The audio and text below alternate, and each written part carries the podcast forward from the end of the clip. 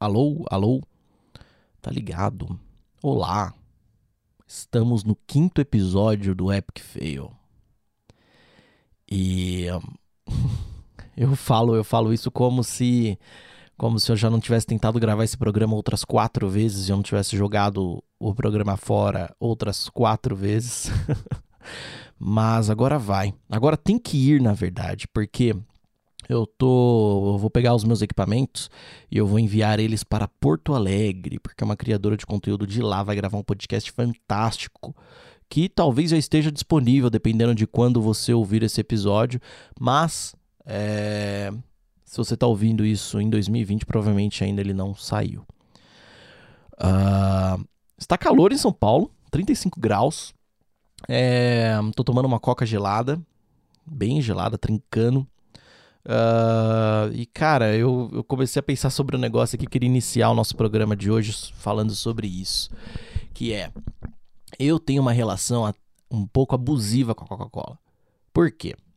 Eu tomo muita Coca-Cola. E eu sei que Coca-Cola faz mal pro corpo. É...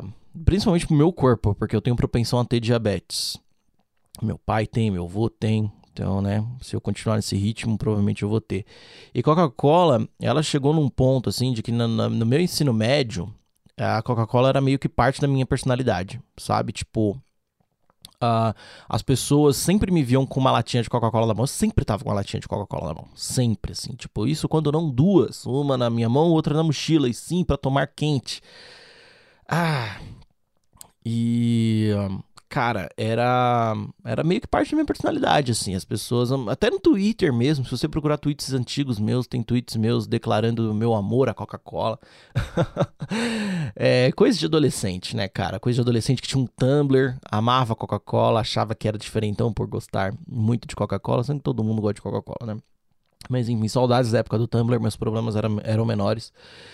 E. Mas na verdade, estou falando de Coca-Cola porque assim, eu sei que me faz mal, eu consegui ficar três anos sem, mas eu acabei voltando porque eu fui numa festa de, de, de criança e aí, tipo, tinha refrigerante e fudeu. Eu voltei a tomar refrigerante, não consegui mais parar. Eu sei que me faz mal, mas eu continuo tomando, cara. E eu fico pensando, assim, nesses hábitos destrutíveis que, que nós temos. Porque eu sei que vai me fazer mal, eu sei que provavelmente um dia eu vou ter pedra nos rins, sabe? E, cara, eu preciso parar com isso. Isso me lembra é, isso me lembrou, na verdade, o, a procrastinação, que é um outro hábito destrutivo, mas que muita gente passa um pano foda pra procrastinação. Esses dias atrás, eu tava ouvindo um programa na, C, na CBN, ia falar na CNN, Deus me livre, na CBN. É, e o programa era. Eu não lembro o nome do programa, agora eu tô tentando buscar na minha cabeça, não tô achando. É, mas. Uh, era um programa apresentado. É um programa apresentado pelo Sadenberg, geralmente às tardes, é, de tarde que rola o programa. E tem um quadro lá X do programa que, se eu não me engano, é sobre vida profissional. Teremos um, um programa, tá, do Epic Fail sobre mercado profissional, sobre vida profissional. E aí tinha uma psicóloga lá que tinha um, tinha um programa, tem, tinha um quadro X lá para responder dúvidas dos ouvintes. E ela, uh, um ouvinte mandou uma pergunta em relação à procrastinação e autoestima, relacionando as duas coisas. Uh, deixa eu ver se eu consigo colocar um trecho aqui. Gente, são três os gatilhos que acabam hum. nos levando a auto-sabotarmos. Olha isso aí para a hum. gente observar né, e levarmos em conta. O primeiro grande gatilho é o medo do fracasso. Então é assim, hum. nós fomos formatados, vamos dizer assim, para fazermos sucesso para termos bons resultados. Então, muitas vezes o temor da gente fracassar faz com que a gente não assuma. O segundo gatilho é uma necessidade constante da gente ter conforto. Então, parece até aquele pensamento infantil, né? Então, assim, puxa, eu não vou entender que eu preciso investir, eu preciso estudar, por exemplo, para passar de ano depois sem ter que ficar de recuperação. Não, parece que assim, o benefício imediato de eu brincar agora e empurrar o estudo para depois é o que move mais a criança. E tem adultos que ainda são muito fixados nessa necessidade constante de conforto. Uhum. E o uhum. terceiro é uma baita necessidade de controle da situação. Então, quando a gente vai se expor a uma situação que vai depender, por exemplo, o que será que a plateia vai achar da minha apresentação? Como será que eu vou ser avaliada? Então, às vezes, essa necessidade de controlar faz com que eu acabe evitando, negando.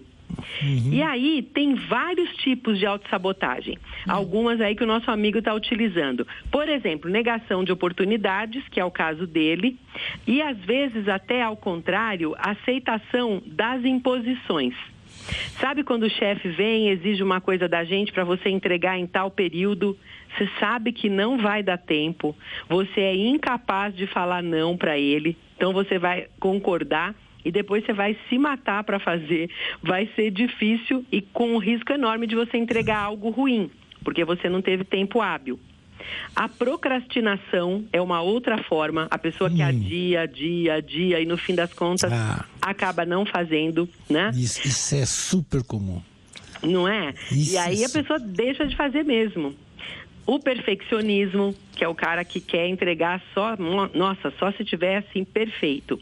A passividade, que é aquela pessoa que só faz o que é exigido dela. Então ela fica lá na dela. Se ninguém me cobrar, se ninguém exigir, eu nunca vou ter a iniciativa. E um tipo também de autossabotagem que é a falta de planejamento da sua carreira, da sua vida propriamente. Então, é como se a pessoa delegasse isso para os outros.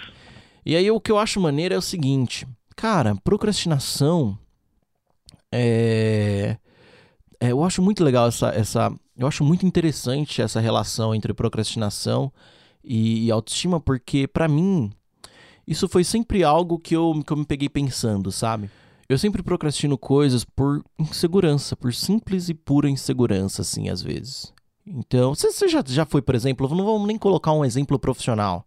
Vamos colocar um exemplo do tipo: você já conheceu uma pessoa muito legal, e essa pessoa muito legal, ela queria sair com você, mas você estava tão inseguro em relação a você mesmo que você decidiu, tipo, ah, vamos marcar outro dia, hoje eu tenho um dentista, sei lá, e aí você nunca mais se deu a oportunidade de marcar outra coisa com aquela pessoa.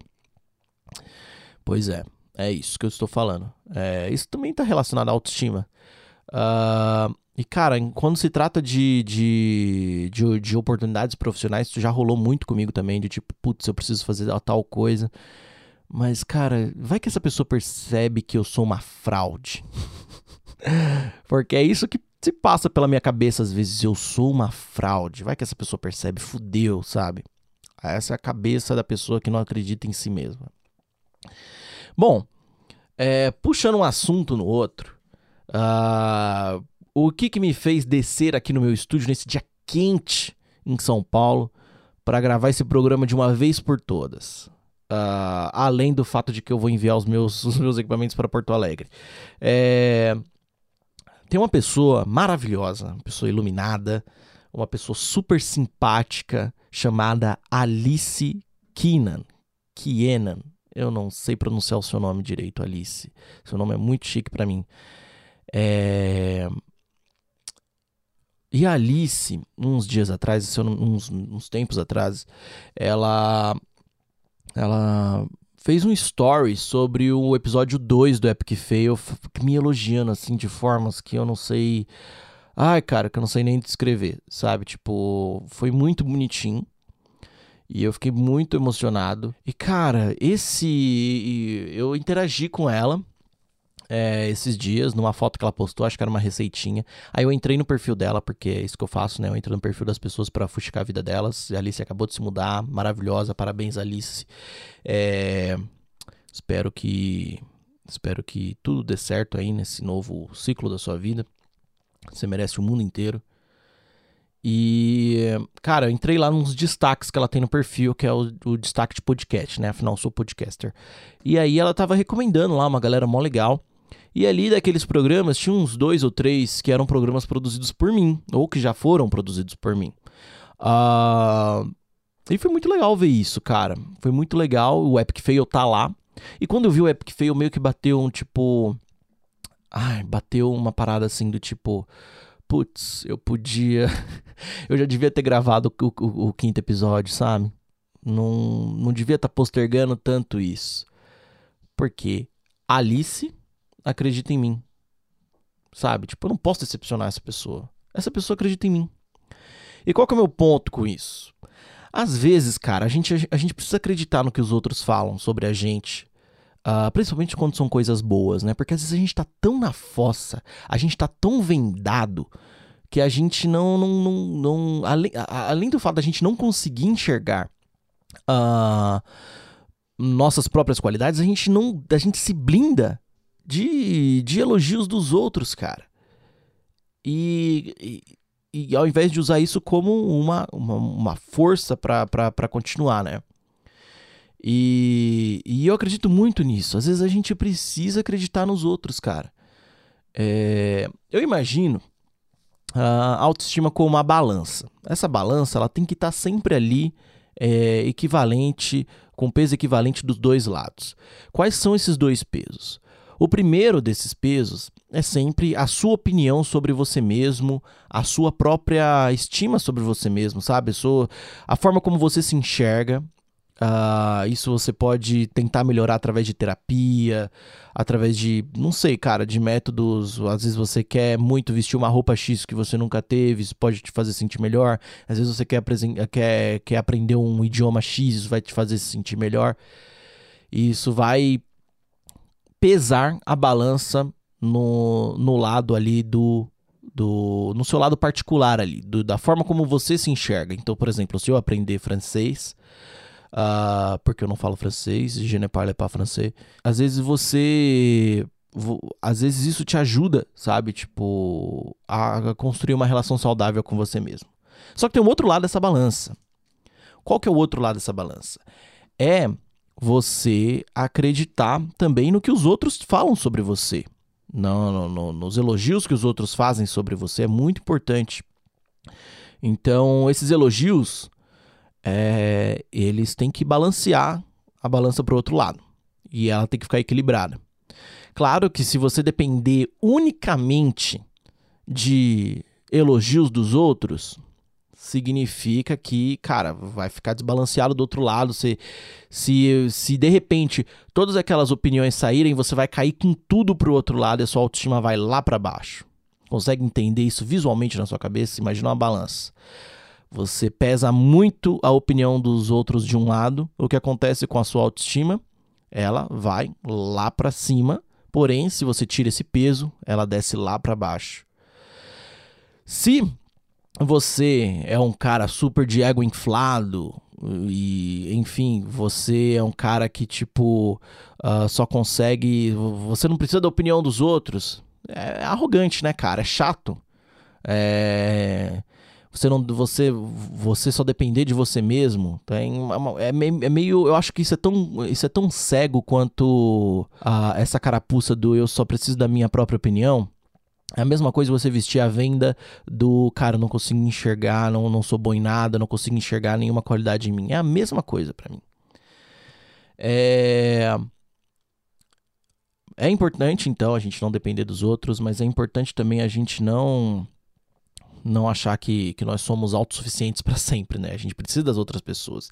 E por isso que eu sempre tô falando na internet que é legal a gente estar tá sempre elogiando o trabalho dos outros, é legal a gente estar tá sempre colocando as outras pessoas para cima, porque a internet, ela vai na contramaré, na, na contracorrente de tudo isso, cara. Então, se você conseguir elogiar as pessoas, se você conseguir incentivar as pessoas a fazer coisas, cara, isso já é um puta trabalho legal, sabe? Já é já é animal assim, tipo, você já pode estar ajudando muito aquela pessoa, por mais que pareça que ela não acredita, às vezes é a única coisa que ela tem.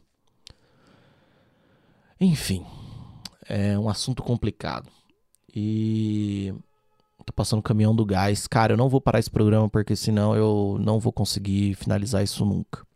Mas Uh, cara, é importante falar também uma coisa: autoestima não é só o que você vê no espelho, né? Porque tem gente que fala, ah, eu queria ter o corpo X, eu queria ter a roupa X, eu queria ter a tatuagem X, eu queria ser não sei o que. É, queria ser mais. Queria ter o queixo mais fino, ter o nariz mais fino, ou queria, sei lá, tipo, foda-se. Alguma coisa assim, algum desses padrões é, X.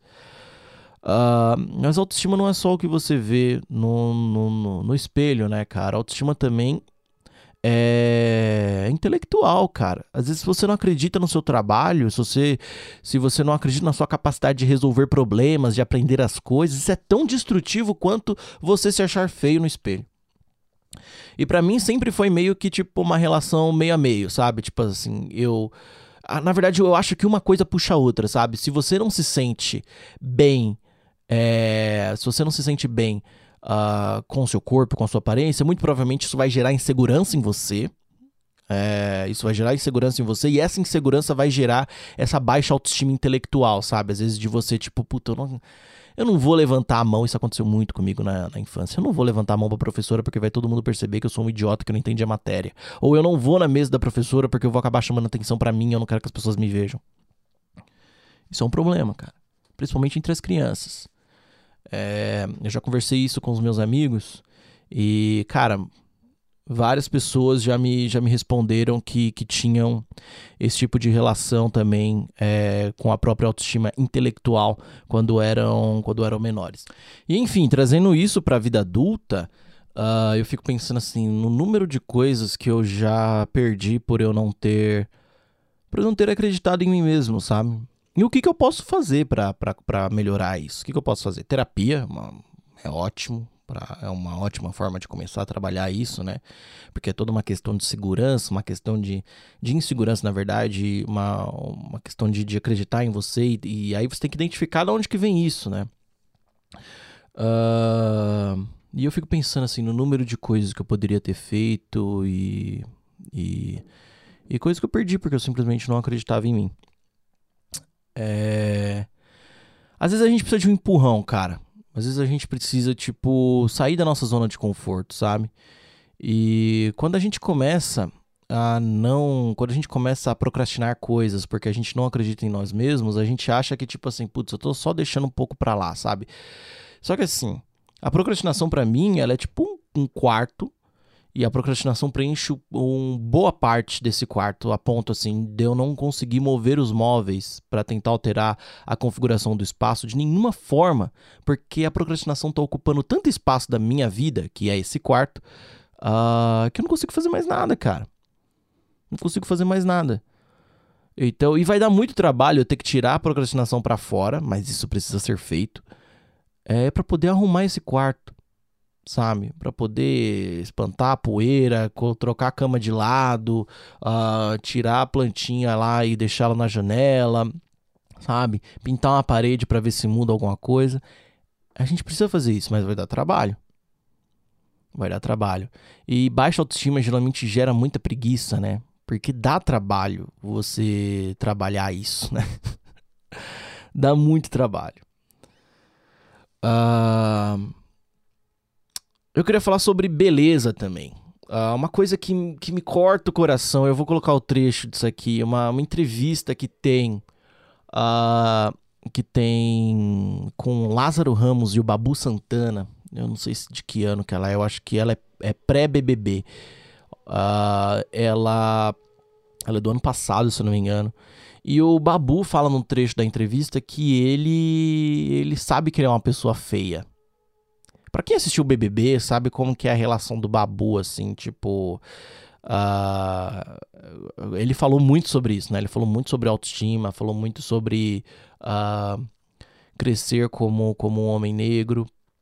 E me cortou o coração ouvir esse trecho da entrevista. Beleza definida ali, né? Fala um pouquinho sobre o padrão de beleza. Porque você. Esse é um assunto importante da gente falar, né? É, porque se você parar pra ver, a, a grande concentração econômica do, da nossa profissão está na, na, publicidade. Uhum. Né? Eu acho que é até, e até um bom começo para um, sei lá, para um jovem ator começar a ganhar grana e, e, começar a ganhar intimidade com o meio. E eu nunca tive esse padrão. E existe esse padrão. E eu não sou contra ele, não. Eu só queria que. Acho que o nosso mundo tem espaço para todo mundo. E era uma coisa que me incomodava muito. Inclusive, eu lembro que eu tive uma patroa. Patroa fazendo o quê? Trabalhava numa livraria, lá no Sim. centro da cidade. E aí eu pedi para ela para fazer o teste do Nós do Morro. Uhum. E aí eu pedi para sair mais cedo, comprando ela com uma, com uma hora a mais de trabalho no outro dia. Sim. Aí ela falou assim: Mas você quer fazer teatro para quê? Eu falei: Não, porque eu gosto, eu faço teatro desde pequeno, agora eu quero fazer a sério. Mas você quer ser ator? Eu falei, por que não? Aí ela falou, mas, mas você é, é preto, é, é queixudo, é feio, é...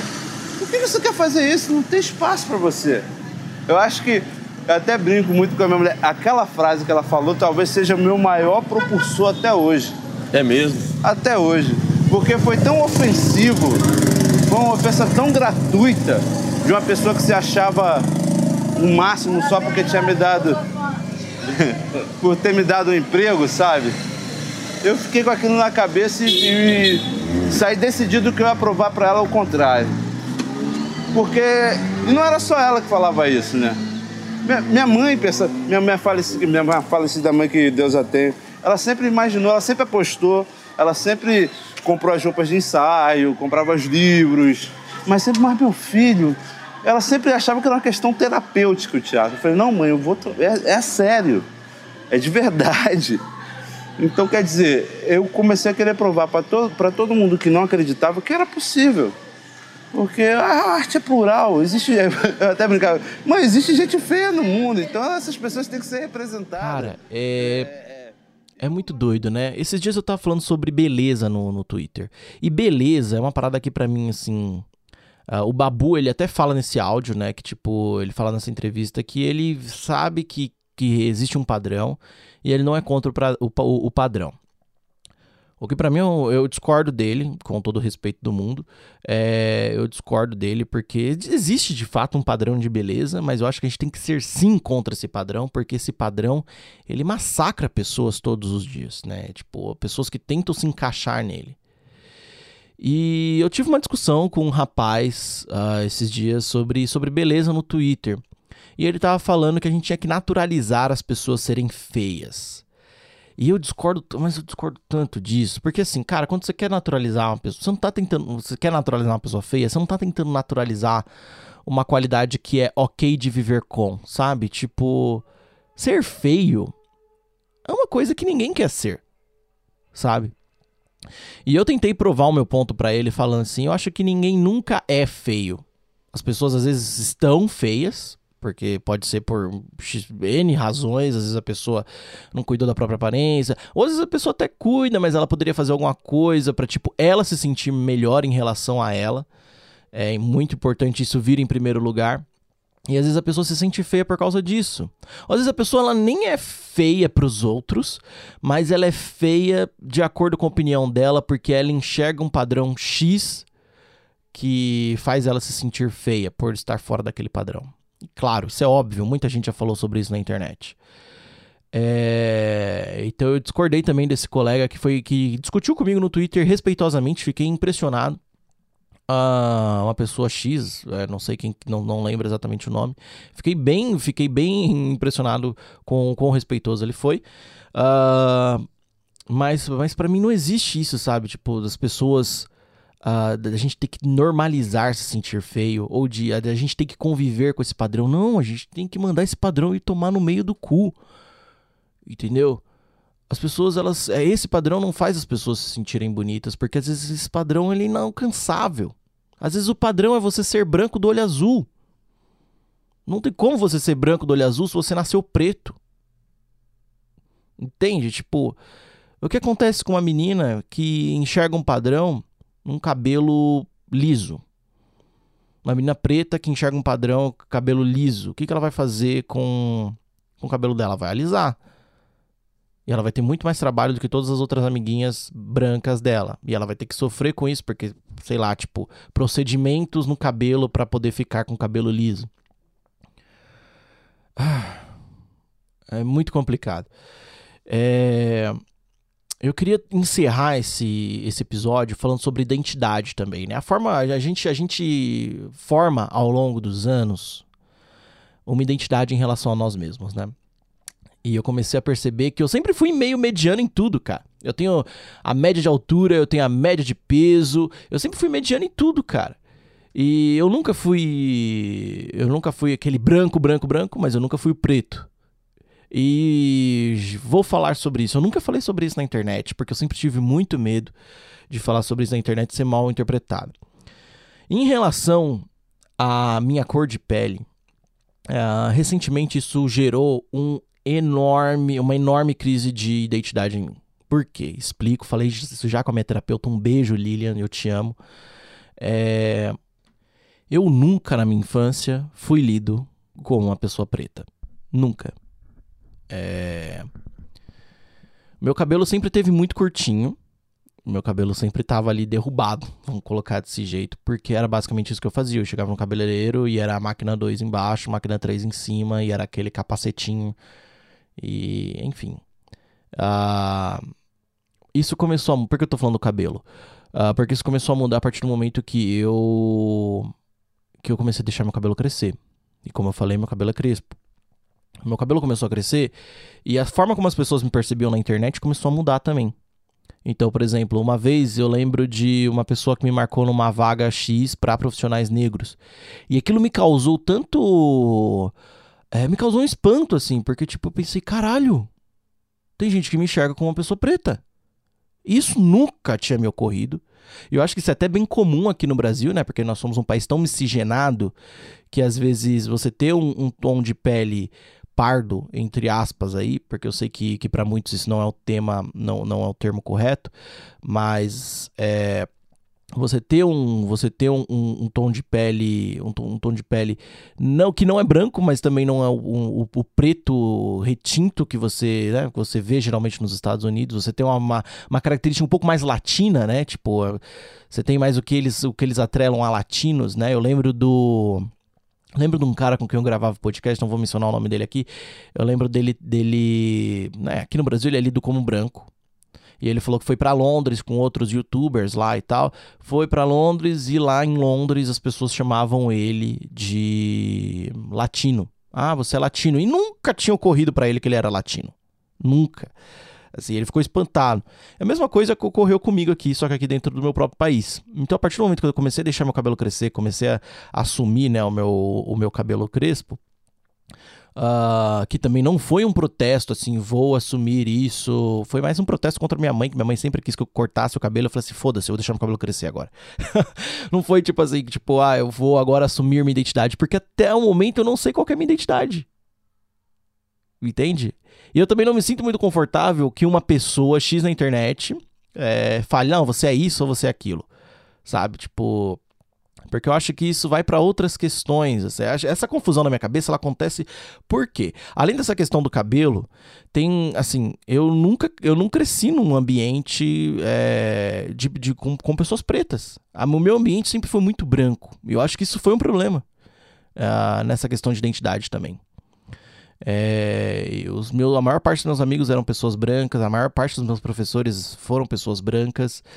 É, eu estudei numa, numa faculdade muito elitista, né, até sair dela, porque eu não consegui pagar. E é uma faculdade, assim, cara, uma faculdade que é, é praticamente só de pessoas brancas.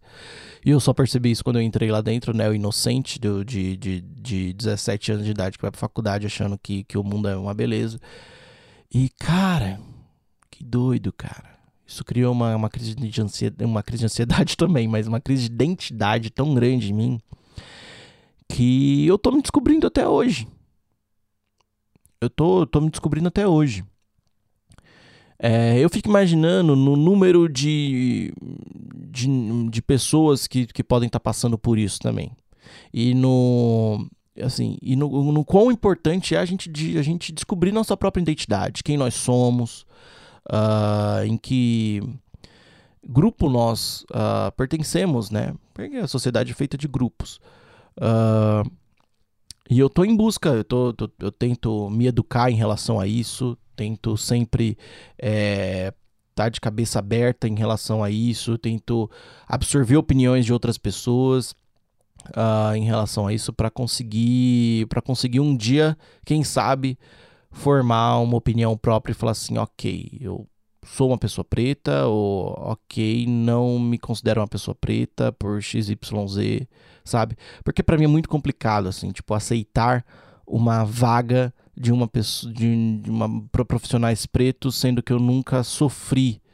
É, eu nunca sofri com o peso do sistema pelo motivo de ser preto. Posso ter sofrido por outras formas, mas não pelo motivo de ser preto. Não posso usar isso, entendeu? Enfim, complicado. Isso tudo compõe a nossa autoestima, né? Pra gente já se encaminhar aqui pro fim do nosso programa. Isso tudo compõe a nossa autoestima. E é importante a gente falar que a autoestima, ela é uma montanha russa, cara. Não existe um momento mágico que você vai obter o a insígnia, a qual que é o nome?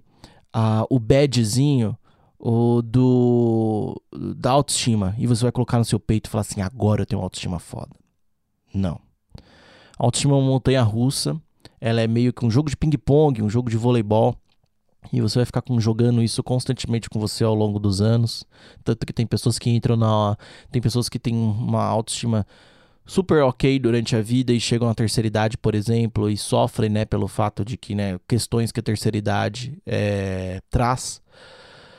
Uh, então é um jogo que você vai jogar para sempre. E você tem que tentar jogar isso com o máximo de saúde mental possível, o máximo de responsabilidade possível.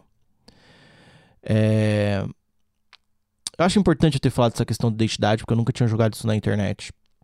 Uh, e acho importante ter falado também sobre, sobre autoestima, porque eu nunca tinha me, me abrido sobre isso também. Então, no fim das contas, esse programa, ele é não só um... Não só, tipo, uma forma de eu, de eu debater sobre temas, mas também é uma forma de desabafar, cara, porque acho que eu já falei sobre isso. Quando eu coloco isso para fora em forma de programa e jogo na internet, tá na rua, tá lá, é isso, sabe? Tipo, saiu de mim. É... Eu deletei esse mesmo programa, eu gravei sobre isso outras vezes, mas deletei por medo de falar sobre essas coisas, porque a internet é muito reacionária. Então não sei como que as pessoas vão me interpretar. Geralmente eu tenho medo do que eu falo, justamente por ser um programa freestyle. Eu tenho medo de. Uh, eu tenho medo de falar coisas e, tipo, ser mal interpretado, ou das pessoas me odiarem porque eu fui. Uh, porque eu fui, tipo, às vezes. Às vezes eu falei alguma merda mesmo, sabe? Então eu não ouço, eu nunca ouço os programas de novo. Porque senão eu vou ficar nesse looping para sempre e eu nunca vou deixar de fazer as coisas. Eu nunca vou conseguir terminar de fazer as coisas, entendeu?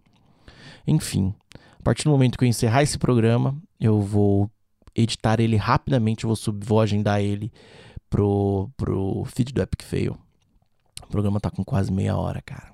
Meia hora. Os meus equipamentos estão indo para Porto Alegre agora. Não sei quando vai sair o próximo programa. Mas é isso. Acredite em você, cara. Acredite. Parece muito papo de coach, mas acredite em você, cara. Se você não estiver conseguindo fazer alguma coisa, a arroba Thaís Lopes no Instagram me ensinou um negócio muito legal, que é o seguinte. Se você não estiver conseguindo fazer alguma coisa porque você não acredita que você consegue, ou que você tem energia, ou que você é capaz, você faz o seguinte: você conta até três e você levanta. Ah, hoje eu não, não vou conseguir levantar para fazer uma live na Twitch. Você vai fazer o seguinte: você vai contar até três, você vai levantar contra o seu próprio corpo. E você vai fazer. Se você se sentir mal ainda quando você estiver fazendo, você até para, beleza. Mas não, não fica procrastinando. É, não fica postergando. Porque a vida tá acontecendo, cara. E você precisa se manter em movimento para você continuar avançando. Ficar estagnado é muito ruim para sua autoestima. É... E por fim, agradecer a Alice. muito obrigado, Alice, por pelo empurrão. A gente se fala em outros episódios, gente. Falou.